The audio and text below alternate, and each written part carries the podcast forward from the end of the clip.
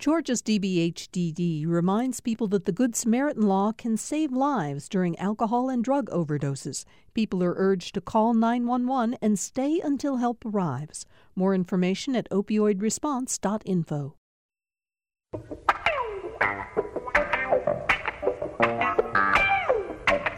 Welcome to Political Rewind. I'm Bill Nigut. Thanks for joining us today.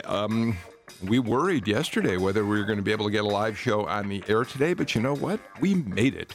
And the state is now, or the National Weather Service, rather, has now canceled the weather emergency for Metro Atlanta. But you know what?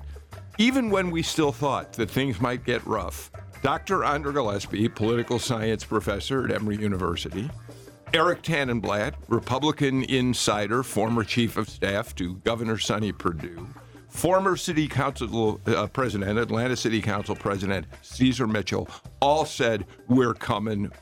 We don't care about the weather. Thank you all. You're being very kind. Here. That wasn't exactly. Well, it was close. As we get started today, let's go just for a couple minutes to our correspondent down at the state capitol. Donna Lowry, are you there? I am. You've got a good group there. Yeah, we do. This is a great...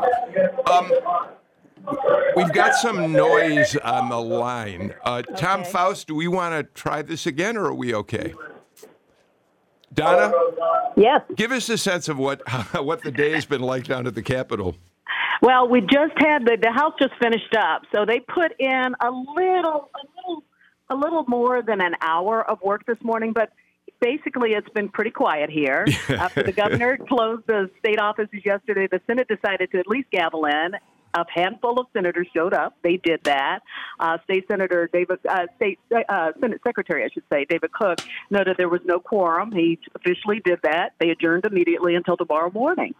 Later on, I asked the Majority Leader, Mike Dugan, about that, and he's told me that they knew that there was no way of knowing what to expect, of course, with the weather today. So while they only have 40 days, they'd rather err on the side of caution, and that's what they did. So they came in, everything was quiet, a handful of senators, they moved on. The House, however, took a different approach. 1 o'clock this afternoon, they came in. The roll call showed about 159 of them here, so pretty full. And, of course, they... had the advantage of coming in later in the day and knowing it was mostly a rain event and no snow emergency. The House chaplain did make some fun about things, saying, telling them that, thanking them for braving the elements this morning and the dangers. So there was a little laughter over that. Yeah. So mostly just a lot of announcements and those kind of things. Not a lot of serious work, but. They did come in and they did work. You know, I'm interested. I mean, this is not an election year, so there is nothing that will hurry them along in their I mean, they never want to stay longer than they absolutely have to. Nevertheless, I am sort of interested, Andra, that they decided to burn a day today in both the Senate and the House side when they got a lot they want to accomplish this session. I think everybody was so burned here in 2014 that we err on the side of caution. And if somebody's kid was out of school or if some road was impassable and God forbid something had happened, nobody wants to bear that responsibility. Well, I guess that's right. Plus the whole nation is watching Atlanta this week as we lead up to the Super Bowl. Yeah. And we want to just make sure everything's perfect. Donna, is there talk down there about this being Governor Kemp's first big test for weather problems? Yeah, a little bit about that, but not a lot of focus on that. I think people were trying, the Senate at least, was trying to take cues from him. And when he closed state offices, they decided that they should go ahead and kind of follow suit with that. The Speaker did talk about the fact that he didn't think it made sense to even come in and just adjourn right away for them. So there were some jokes. But other than that, I think right now they were just – there's that psychological factor that Andra just mentioned that, you know, we went through some bad times when it came to weather and no one wanted to take the risk that we might have something bad happen this morning. All right. I know you got to work on your piece for lawmakers. You're on at 7 o'clock tonight. Can you give us a preview what we're going to hear from you tonight? Well, we're going to talk a little bit. You're going to actually see what happened here today and talk a little bit about why it happened and what this actually means, you know, in the future, how they might handle things like this. All right. A snow day. Donna Lowry, thank you so much for being with us for a few minutes. We'll look for you tonight on The Lawmakers right here on GPB TV. Take care. Thanks. Bye.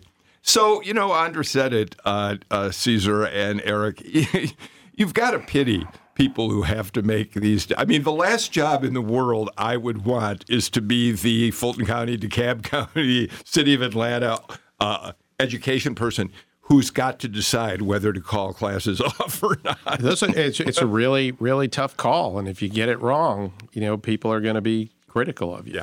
Yeah. All right. From all accounts, Caesar, the Kemp people, they dodged a bullet here, but they seemed, as of yesterday, they held a news conference with Mayor Bottoms, the governor did. They were out there treating highways.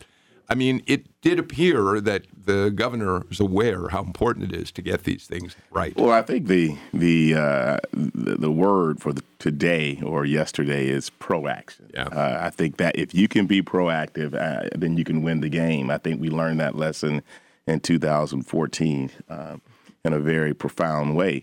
And so the press conference yesterday, quite frankly, I'm sure was just probably a good chance for everybody to get together and say hello, because you can best believe the state and the city and the metro area was prepared. Well, I thought it would be fun to spend a little while today looking at how things can go wrong, how important handling a weather emergency can be to a political career. So let's just go back to snowpocalypse, to 2014, when North Georgia, Metro Atlanta came to a complete standstill.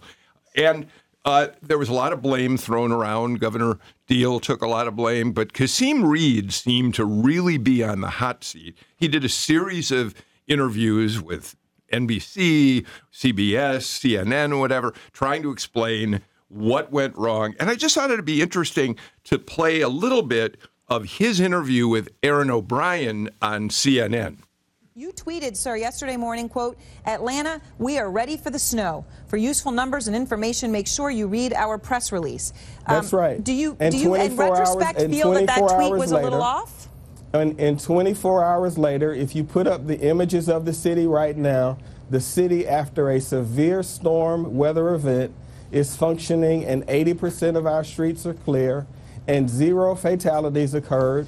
But I've sat and watched all day long you all show image after images of interstates that aren't in the city limits and that aren't the responsibility of the city. And the only name that you all have used all day long is the City of Atlanta. So is it the governor's fault that the interstates have created this horrible image and horrible experience? No, Erin, I think rather than play the blame game, we have shared responsibility. But I want to state clearly, I don't have jurisdiction to clear interstate highways in the City of Atlanta. All right.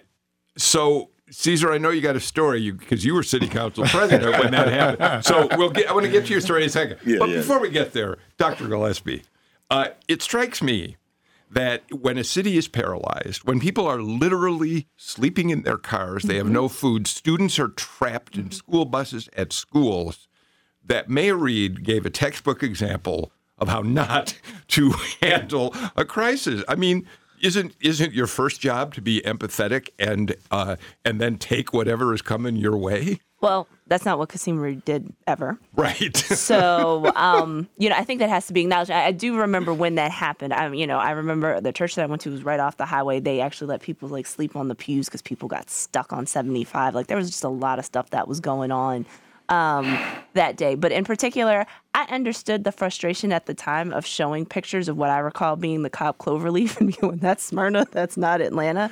But I mean, I think on the other hand, when you think of Atlanta, we know the difference between Atlanta and Alpharetta and, Stockbridge, but nobody else does. It's all Metro Atlanta. And so I think there it's probably better to talk about the coordinated efforts. Yeah. Than for you to just try to sort of delimit, well, the line is like right here, on this street when you get on this block. And I think we all learned a lesson from that. Yeah, Atlanta officials love to take credit when things happen outside the city limits when it's positive news. But in a case like this, he was trying to make the point that, well, this is not Atlanta's responsibility. I mean, Caesar, it's just not the way you want to deal with that. You just say, yeah, we really, really have created a terrible problem, and I do have to share my responsibility, but not stop blaming me, CNN, ABC, CBS. Absolutely. And I don't know if I want to take umbrage with Eric's general kind of characterization of Atlanta officials, you know, as a member of the Atlanta Regional Commission and the Georgia Municipal Association. I understood very clearly when I was an Atlanta official how important it is to be willing to take the credit sometimes, but certainly less than you take the blame, quite frankly. And that's what leadership requires, being willing to take the blame sometimes when you're not at fault, but you're in a role to make a difference. And so anyhow, but you know, I was saying earlier how the whole incident was funny and sad. It was sad because of all of what people went through in a very devastating way, being in their cars all night, running out of gas, getting cold, accidents that occurred, families separated. It took my wife 4 hours to get home from Midtown with our girls in the car. Yeah. And she was a wreck when she got home. So it was a very serious situation. But, you know, there are four things really quickly, if you give me a second. Two of those things are kind of out of our control as human beings to some degree. The first was, it was just a perfect storm. The day before, the ground was warm, the air was warm, and so you could not predict it. In fact, the meteorologists didn't even realize we were in a world of hurt until 2 or 3 o'clock in the morning, quite frankly, because there was an all-go the night before, quite frankly. The second thing is, it's just a terrible case of Murphy's Law. And, you know, what was happening that particular day was the Georgia Trend, most influential Georgians event. Now, that's all right. That event occurs. It occurs every year, and it can occur in the rain and in the snow. But what happened was that this event occurred at the Ritz-Carlton Hotel downtown. And the governor and the mayor and you as city council president, At this event, every elected official and even folks who are not elected officials who have influence and sway are there. Everyone was there. Now, here's the problem. That's not even the problem. The problem was that the event was in a room that had no windows and zero cell signal. And I literally remember being there, and my chief of staff says, literally watching people rush into the room around 12 o'clock or so, 12:30, and just start pulling everyone out of the room because we had no idea what was going on. And by the time we got outside, the ground had started to cover with snow and ice. So that's the second thing, Murphy's Law. I mean, you know. So I kind of think about when you listen to Mayor Reed's response, it makes me think about my daughters when they've left some clothes on the floor, and one daughter's clothes are on the floor and the other one's are not. And you ask the one whose clothes are not on the floor to pick up her sister's clothes. You say, "Well, it wasn't me. It wasn't my fault."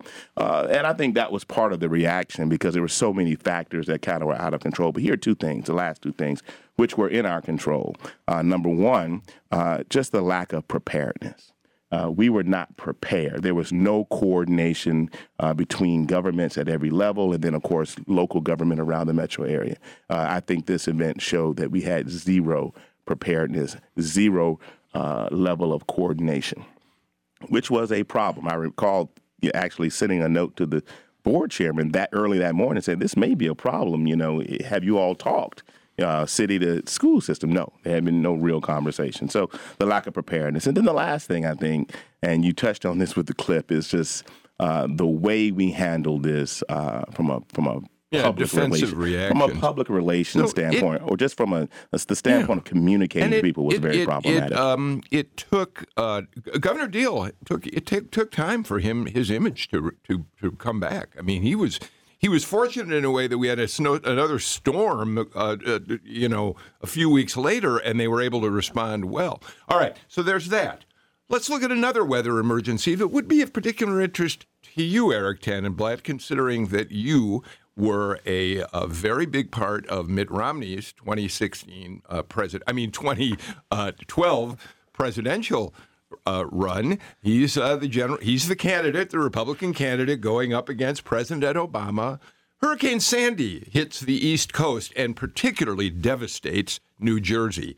And when that happens, the governor, Chris Christie, calls the president and says, get in here. We need to have you here to help us. Here's Chris Christie at a news avail with President Obama at his side. And I cannot thank the president enough for his personal concern and compassion for our state and for the people of our state. And I heard it on the phone conversations with him, and I was able to witness it today personally. And so we're going to continue to work. State government is here. We're doing what we need to do. Here's the Republican governor, Chris Christie, singing Obama's praises literally weeks before the election, Eric. It was the week before. Was it just 1 week? It was the week before. And you didn't have the visuals with the hug. Right. But you know what?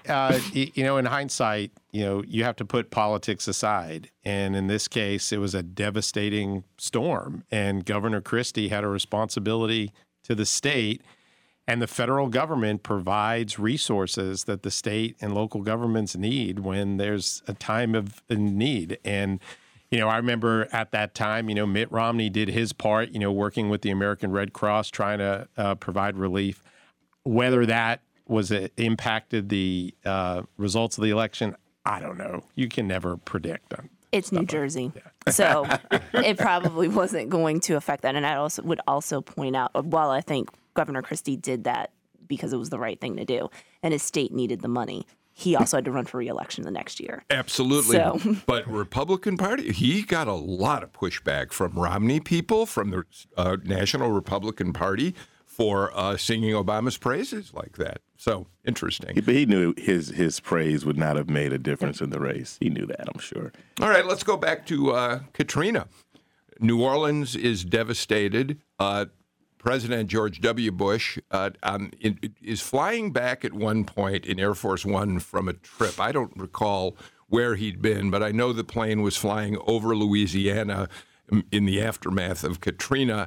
And probably the first mistake there is we are told by the communications office, they put this out so that journalists see that he cares, that they've decided to fly the plane low over New Orleans so he can look out and see the damage. There's a photograph that shows him looking out the window. Once again, Andra, maybe well-intended, but not a very, very effective way to show your concern. And in a minute, we're going to get even more on it, but just that in itself. But I think if you compare President Bush's reaction, especially after 9/11, where he goes to New York immediately afterwards and he's standing on the rubble and he's giving, you know, that speech to those who are the first responders. Like, that's in sharp contrast to kind of the detachment initially after Hurricane Katrina. Katrina really seemed to have awakened him to understanding this. But here's the famous, infamous line where he is now in New Orleans, surrounded by federal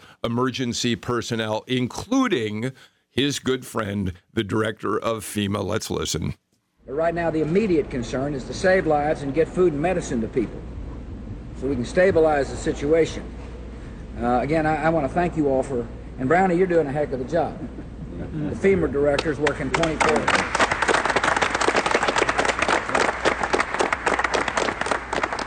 They're working 24 hours a day. Again, my attitude is if it's not going exactly right, we're going to make it go exactly right. If there's problems, we're going to address the problems. And that's what I've come down to assure people. Okay, Caesar, unfortunately, Michael Brown, Brownie, the director of FEMA, was not doing a terrific job. He lost his job shortly after this, and this was another bad moment for the way in which an elected official handled the aftermath of a weather crisis. Well, I guess, to his credit, he got there. He said what he thought was all of the right things on the ground there. But again, you it's about being candid with people. I think people appreciate candor. Yeah, and in all fairness to President Bush, part of the challenge with Katrina was the local, state and local officials and what they would allow the federal government to do. And that's the difference in 9/11. You had Mayor Giuliani at the time, Governor Pataki, who were very welcoming of the federal government and what President Bush was doing. That was very different in New Orleans after Katrina. Well, I mean, when I'm thinking about the literature that I do know about this, which is not much, one of the things that's important in natural disasters, or the thing that has been measured before, is the declarations and the funding that goes along with the declarations. So it's most important for the executive to make sure their resources actually get funneled to areas. Yeah. And if they aren't being funneled to areas, so, you know, then that actually can pose an electoral problem later on. So if a president, you know, decides I'm not going to declare a certain area that's been devastated by a natural disaster, a disaster area, right? Like that could actually engender certain resentments later from those residents who might not want to support them later on. There's an interesting exhibit at the Bush Library at SMU, in President Bush's library, where it talks about presidential decision-making. And one of the scenarios is Katrina. And it talks about what was happening at that time and what the president and the federal government was getting from the state and what challenges they had. And it was very instructive for me to hear that. And so there's a lot that was happening on the ground that got lost in the media coverage. Yeah, I don't doubt that. And clearly, my point in doing this exercise is to say it's just no matter what the complications are, politicians' careers are sometimes at stake when these things happen. Yeah, absolutely. And you know, I'm really glad that you, Andra, reminded us of the other 180-degree opposite reaction of George W. Bush to 9/11. You couldn't have asked for a president to be more meaningfully address the worst disaster, a terrorist attack the country has ever seen. And not just comforting the victims, not just trying to console all of us who were terrified of what was going to happen, but even to go so far as to say, this is not about Muslims, essentially. Right. This is not about Muslims. But it's showing up, and it's showing up with the right tone, and it's showing up with the resources. And so if you miss one piece of all of that, then you're likely going to open yourself up to some type of criticism. I mean, very true. And you know, it happened, 9/11 happened in New York City, an alpha-level city, the financial, brain center of the United States, and Katrina happened in New Orleans. Yeah. I want to take you through one more weather crisis that actually did change the course of an entire city. You're all too young to remember and you were in the different parts of the country, but in 1979, the city of Chicago had a mayoral election. Mike Bilandic, who had been Mayor Richard J. Daley's handpicked successor after Mayor Daley died, Bilandic should be the next mayor of the city, was running for election as the Chicago machine, the famous Chicago machine. And he was running against a renegade named Jane Byrne, who had been Mayor Daley's director of O'Hare Airport and had now gone out on her own and wanted to be mayor. She was an outspoken, brash kind of challenger, given no chance at all to beat the Chicago machine. And in January of that year, right before the election, it started snowing in Chicago.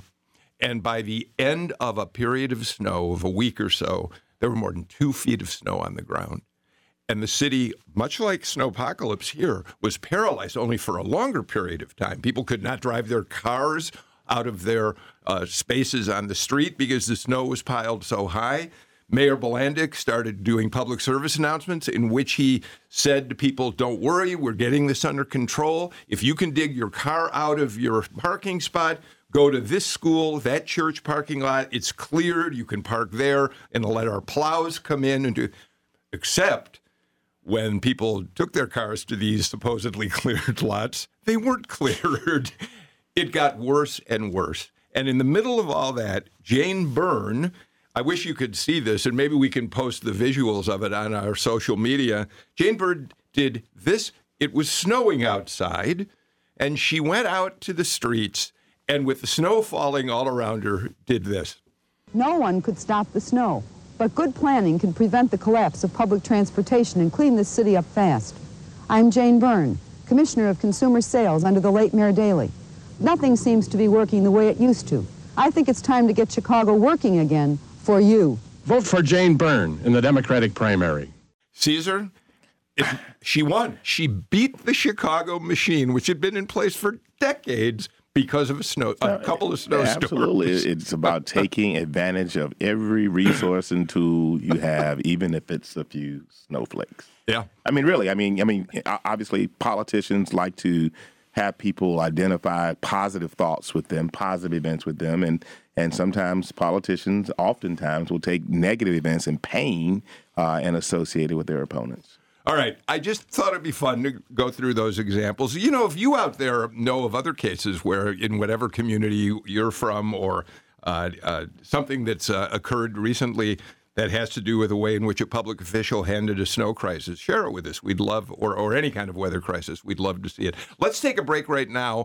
We'll come back. We got a lot of news to talk about out of the state capitol, out of Washington, and we'll do that after this. Now is the perfect time to clean out the garage and get rid of that car you no longer need. You'll face the coming months with a fresh start, and by donating your used car to GPB, you'll even get a tax deduction. Call 877-GPB-1-CAR or donate securely online at gpb.org/cars. And thanks. I'm gonna get him a car. Drive away. Drive so far. Chris Christie was a key member of President Trump's 2016 campaign team. In his new book, Christie says collusion with Russia was unlikely. This group was still trying to hire field reps in Pennsylvania in August. I hardly think that they were organized enough to put together a Tom Clancy-type operation with Russia. I'm Mary Louise Kelly. Chris Christie's book, Let Me Finish, this afternoon on All Things Considered from NPR News. 4 till 7 on GPB and gpbnews.org. Welcome back to Political Rewind. Let me reintroduce the panel. Dr. Andra Gillespie, political science professor at Emory University and author of the upcoming book, Race and the Obama Administration, Substance, Symbols, and Hope. Have I got the whole title right? Yes, you got it. Wow. That's because I have Amazon opened on my iPad. Whatever works. That comes out in mid-February, right? Yeah. Good. We'll talk more about it. Caesar Mitchell, former president of the Atlanta City Council and candidate for mayor. We're glad to have you back with us, Caesar. It's great to be here. And Eric Tannenblatt, a Republican insider who has been an instrumental force in working on presidential campaigns from George H.W. Bush, George W. Bush, Jeb Bush, Mitt Romney, and also involved, of course, with Republican Party politics here in the state of Georgia. And Eric, let's take a minute to acknowledge the fact that you have just, and Caesar can join in this, you have just received what I think is an honor worth sharing with our listeners. Yeah, I was just named to the board of directors of Points of Light, which was an organization that was founded by the late President George H.W. Bush. And something that's very meaningful to me, I was actually under consideration to join the board prior to his passing. But it became official. I guess it was Caesar would know because he's on the board. It was about a week after his passing that I got word that the board had approved my appointment. So I'm looking forward to serving with Caesar. Well, congratulations, Caesar. You've been on the board for some time now? Yes, I have, and it's a wonderful board. It does great work. What does Points of Light? So Points of Light really is an organization that is global in scale, certainly very focused on what's happening in communities here in the United States. It works with local nonprofit affiliates like Hands on Atlanta, which are organizations focused on giving people an opportunity to be empowered themselves as they give back to the community. It's really about volunteerism, civic service. And so it's a wonderful organization founded by President George Bush, the late President George Bush, and it's tremendously important to our country and to our local communities. The 1,000 Points of Light phrase was in one of his convention speeches, wasn't it? I don't remember if it was the 88 or the 92 convention. 88. It was 88.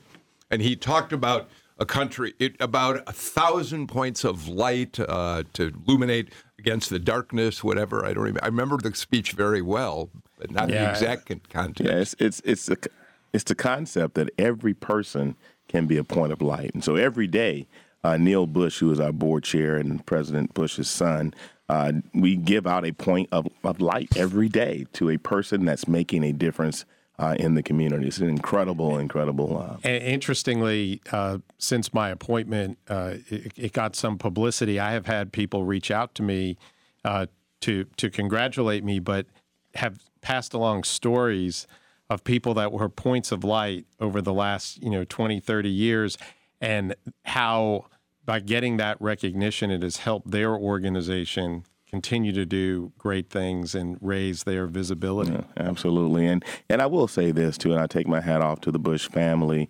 They were very intent and very, very adamant about ensuring that Points of Light and all the folks who've been involved as daily Points of Light were involved in the memorial service for President Bush. It was, even when President Bush was being taken from Washington back to Texas, there was a Points of Light ceremony at Andrews Air Force Base. It was incredible. Congratulations, Eric and Caesar. Thank you for sharing your stories about the foundation. Andra, this has just come to my attention in the last couple hours, and you probably haven't had a chance to study up on it yourself. But it's part of an interesting movement down at the state capitol right now in terms of how women are feeling about their place in the legislature. We've just learned that Senator Nan Orrick, a Democrat, of course, from Atlanta, had introduced a resolution calling for Georgia to ratify the Equal Rights Amendment, which is, I think, first passed by Congress in like 1970. It might be 72. I'm going to look it up in a second. There's only one state left. I mean, they only need one more state to actually put it into law, into the Constitution of the United States. And female Republican members of the state Senate, have now signed on in a bipartisan way. First of all, what does that tell us about how women are feeling, particularly in the aftermath of committee assignments, which seemed to the women down there to denigrate them in terms of their responsibility, their power in the state Senate? Well, I think that this is a continuation of Me Too, and we're seeing what the after effects of Me Too are. And so we're seeing ways that women are coming together and being more assertive and striving for leadership positions and striving to make the most of the positions that they have. It also sort of represents that there are structural problems in terms of gender inequality that people are not willing to allow goodwill to try to remedy. So, people have relied on goodwill too often to say, hopefully people will change their behavior. And I think there's some recognition that there has to be some type of legislative or even constitutional teeth behind that in order for women to be able to get their rights. At least as far as the bipartisan nature of this particular push, we don't always see that in gender and politics, and especially with respect to voting behavior. And so, partisan women usually don't defect to go vote for women on the other side. But we do see places where you can find common ground. And so if there are places where there are credible allegations that need to be explored about perhaps there are gender disparities and differences in terms of how people are being treated, how committees are being assigned or reassigned, right, that's a way for people to be able to sort of forge bonds. And so the fact that you have Republican women joining on to this because they are now being very vocal in their allegations of how they have been mistreated on account of their gender, I think it's something that the General Assembly should pay attention to. Caesar, Tom Faust just said, yes, it was 1972 that Congress passed it. It's interesting. First of all, the amendment is designed to guarantee equal rights for all American citizens, regardless of sex. And I'm reading from it right now. It seeks to end the legal distinctions between men and women in terms of divorce, property, employment, and many other matters.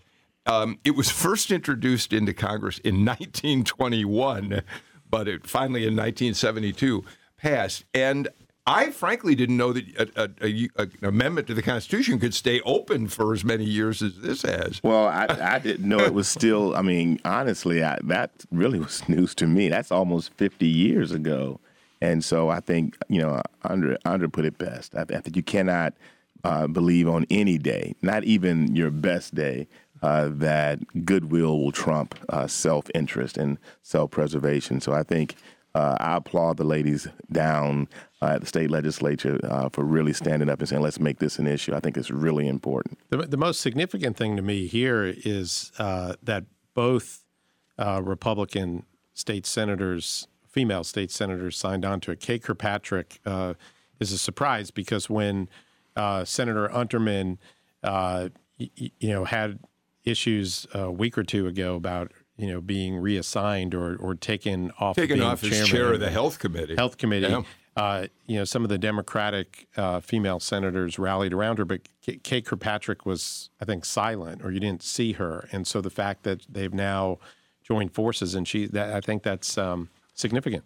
You know, mm-hmm. By the way, again, Tom Faust points out that right now in the U.S. Congress, Lisa Murkowski is looking at whether or not 47 years later, there's no language in the amendment itself that sets a deadline for when it can be ratified, but there was a working paper attached to it which did set a deadline. Murkowski right now is looking at ways around that to still go ahead and ratify this amendment.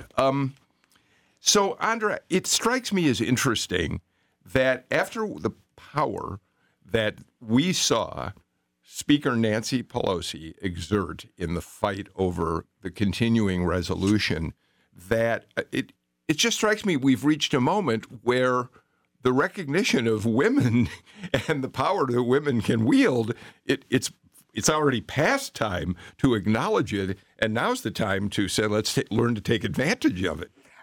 I think we're still learning how to deal with that. So, yes, I mean, I think the optics of Nancy Pelosi beating President Trump in the shutdown game for this round, I think, are really important. I think people are watching to see what President Trump's reaction to it is, and whether or not, like, his reaction, if it's negative, actually gets supported in any kind of way, or whether or not that gets shut down. I think that, you know, while we are making strides towards gender equality, there is still a long, long way to go. So, you know, we laud the fact that, you know, there's so many women in Congress. It's still only about a fourth of the chamber, and the balance is actually really lopsided. So the Democrats are not at parity, but closer to it, and the Republicans have a long, long way to go. We're still looking at disparities in terms of upper levels of leadership. We're still looking at pay disparities. Yeah. I mean, there are all kinds of places where we still have problems. We're still dealing with issues of sexual harassment. So, you know, I think, you know, every step can be celebrated, but I think that we can't just sort of look at one particular achievement or the achievement of one person and then say, you know, that we're even close to being almost there. So as recently as Sunday, on the front page of the Atlanta Constitution was a story about the pay disparity at Georgia State mm-hmm. Universities.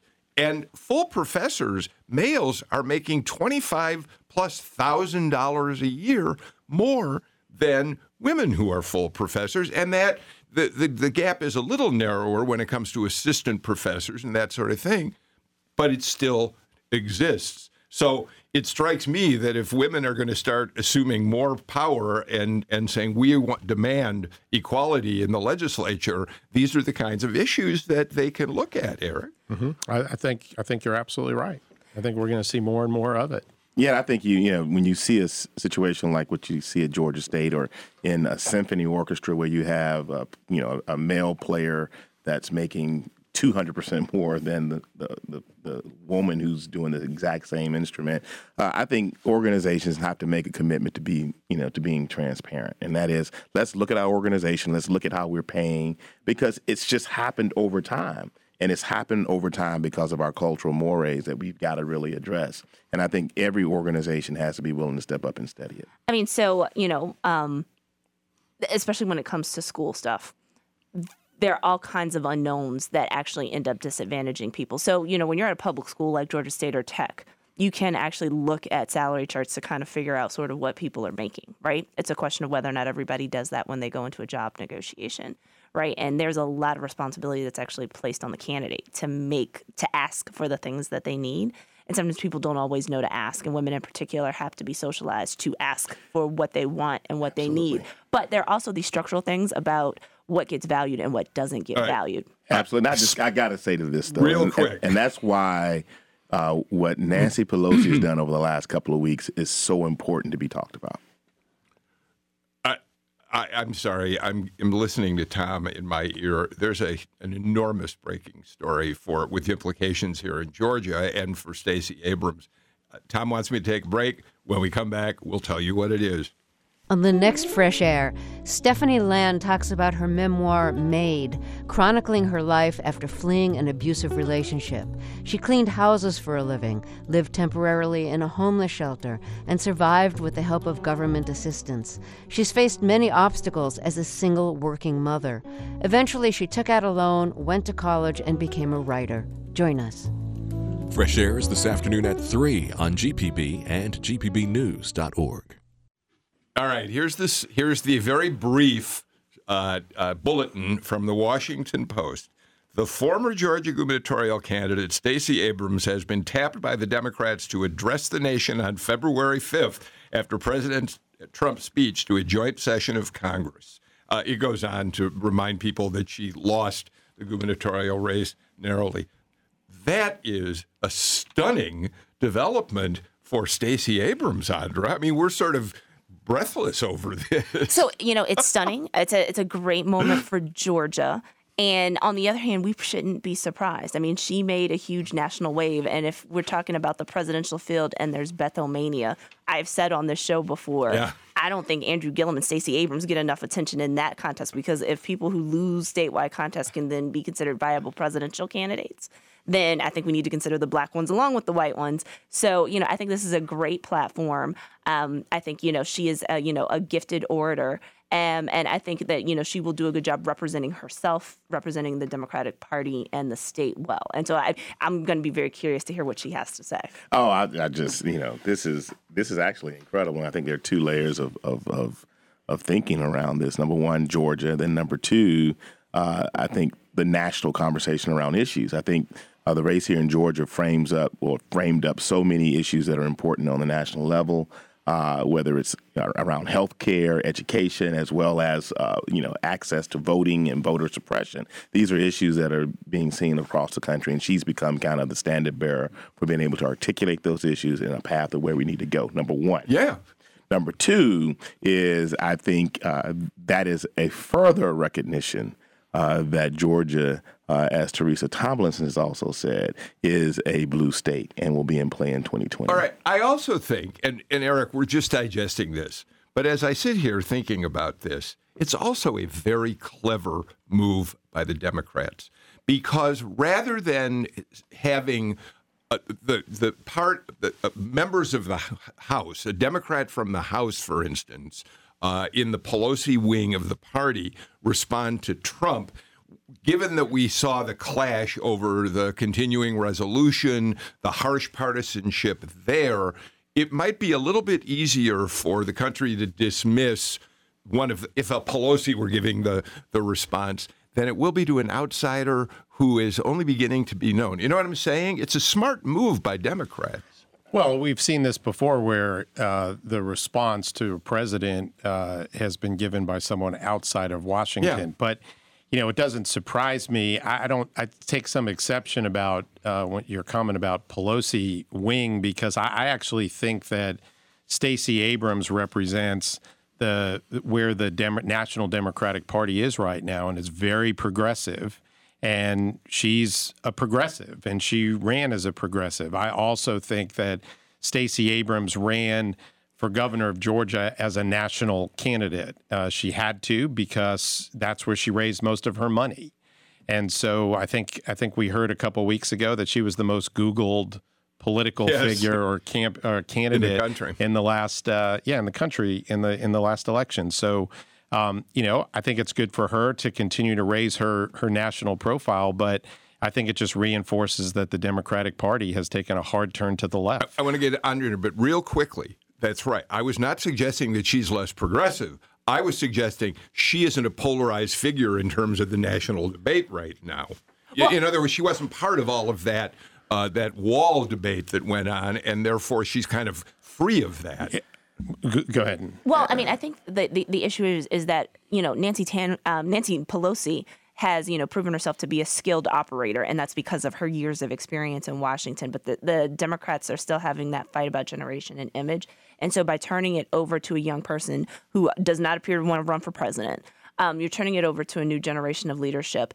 And no offense, you know, when Nancy Pelosi gave her response to President Trump's, primetime address. She's not the greatest speaker in the world, right? Yeah. She's not awe-inspiring. You're not going to get excited by what she says. So a young, energetic person like Stacey Abrams presents that youthful face of the Democratic Party that I think, you know, is complementary to the work that the elders are doing within the party, but is also the type of thing that can get people excited. I want to make, I do want to come back at you on something you said a few minutes ago about feeling that that when we talk about presidential, Democratic presidential candidates, it's good to hear the name of an African-American. I thought Kamala Harris's rollout got tremendous response and was incredibly well received by liberals. Oh yeah, no, absolutely. Oh, I mean, okay, and her, and her announcement was stellar. Actually, you know, it was pretty close to perfect if you were going to look at sort of how she set herself up. And so this is not a sort of substantive, you know, whether or not you agree with what she says, but just in terms of the stagecraft of it, it was really good. But what I'm talking about are losing 2018 candidates who all of a sudden end up on the short list for president. So you know, Senator Harris.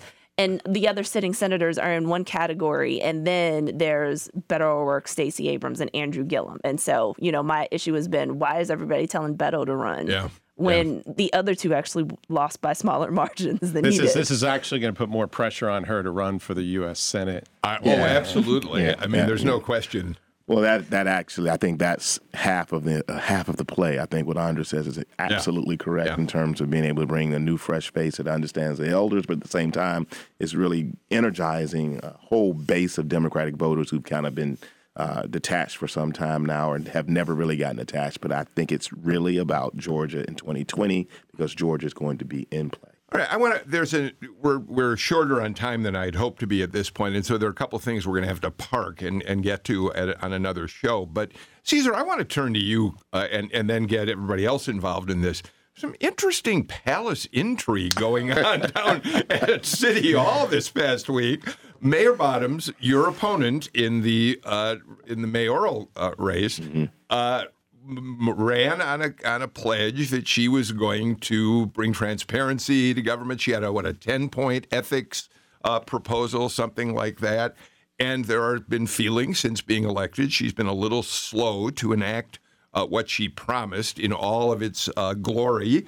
And so she goes out of town for a conference. And while she's gone, City Council President Felicia Moore calls a news conference and rolls out her own version of this. That's all. That's great intrigue. Well, I think it. You know, there's a little bit more to the story than that. I think. You know, I think there are a lot of folks who want to see a level of consternation and fighting between the executive branch and the legislative branch. I don't think that's quite the case right now. Wait. I'm sorry. The mayor leaves town, Eric. I think Caesar is being overly kind about this. I agree. See, then if I keep talking, then you'll know what I really know.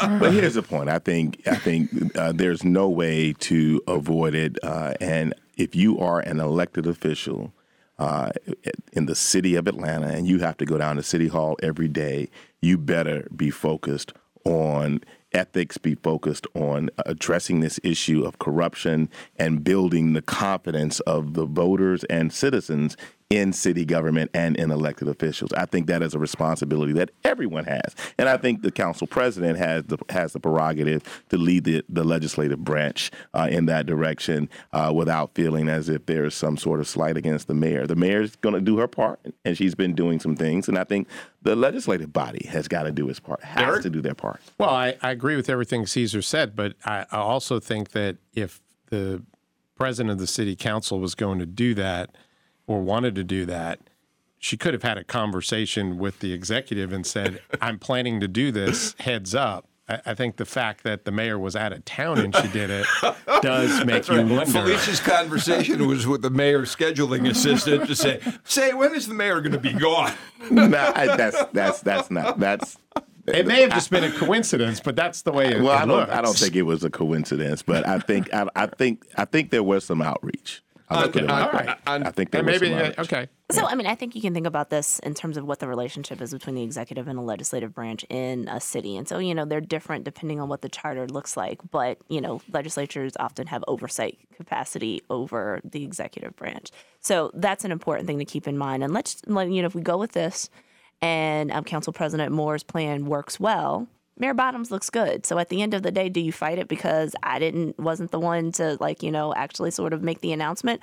Or do you go along in the spirit of good government and say, let's just make sure that this happens and that it happens well? Very true. I think that is going to end up being a test for Mayor Bottoms and her administration. How well can they play in the sandbox with a council that's very assertive and a council president who really is very assertive as well? All right. Well, if I were Mayor Bottoms, I don't think I'd be as sanguine about this as Caesar Mitchell clearly is. We've only got a couple minutes, but I want to see if I can get just a couple responses. I was kind of astonished when I read the New York Times piece the other day, which told us that Minnesota is now the only state in the country that has a legislature in which one body is Republican and the other is Democratic. Andra, 49 states have legislatures controlled by only one party. That, to me, was kind of staggering to learn. So I would probably look at it as only one state currently has this, you know, their elections happen all the time. We don't know what the plan is going to be. And that doesn't actually mean that we don't have divided government. So even if the legislature, both houses are controlled by one party, there are other states where the governor is of a different party. But doesn't that, Eric, tell us about partisanship? Doesn't it tell us about gerrymandering? Doesn't it tell us an awful lot about some of the things that are wrong with our system right now? Everything you just said is absolutely correct. I mean, we are very polarized right now as a country, and the redistricting process plays into that. And I think that's what's happened and why you have red districts and blue districts, and that's why the legislature looks the way it does. Well, I mean, I'm not going to disagree with the fact that we are polarized, but what that means is that people are becoming more consistent in their voting behavior, and their partisan sort of behavior and their ideology are matching up in ways that they didn't a generation before. And so, while we want to blame gerrymandering for a lot of it, and I'm not saying gerrymandering doesn't have a role in it, but I will say political scientists and statisticians argue about sort of how to measure this and whether or not this is true. I'm certainly open to the argument that it is the case. There's a lot more that's going on there. And so the problem is that conservative Democrats and liberal Republicans have found it easier to switch parties than to actually stay within their original parties. And, and then that doesn't negate having the normative argument about whether or not you should let partisans draw their own district lines. Yeah, right. Which we are going to be talking about, because in the months ahead, that's going to be a bigger and bigger story. One last quick note, because we're virtually out of town, Caesar. The other thing that Times piece pointed out, I hadn't seen the numbers, but something like 1,200 legislative seats in the United States turned over from an incumbent to the challenger in the 2018 election, and the majority of them were Democratic. Interesting. Yeah, that gives you a sense of where the country is going, quite frankly. All right. You get the last word for today's show. We were going to talk about the Second Amendment and the Supreme Court now taking up a big case, in New York City case. We are not going to get to that today. We'll put it on the agenda for tomorrow's show and get to it then. Dr. Andra Gillespie, Eric Tannenblatt, Caesar Mitchell, thank you guys so much for coming in. Turned out you didn't have to brave a storm, and I'm glad you didn't, because it was great to be able to get a live show on the air today. We're going to be back again tomorrow for a Political Rewind, and we will talk about that Second Amendment case and how it might influence how Governor Kemp moves forward with his proposals on loosening restrictions on carrying weapons and all the other news that's happening in Washington, Georgia, and in your community. I'm Bill Nigut. See you again tomorrow.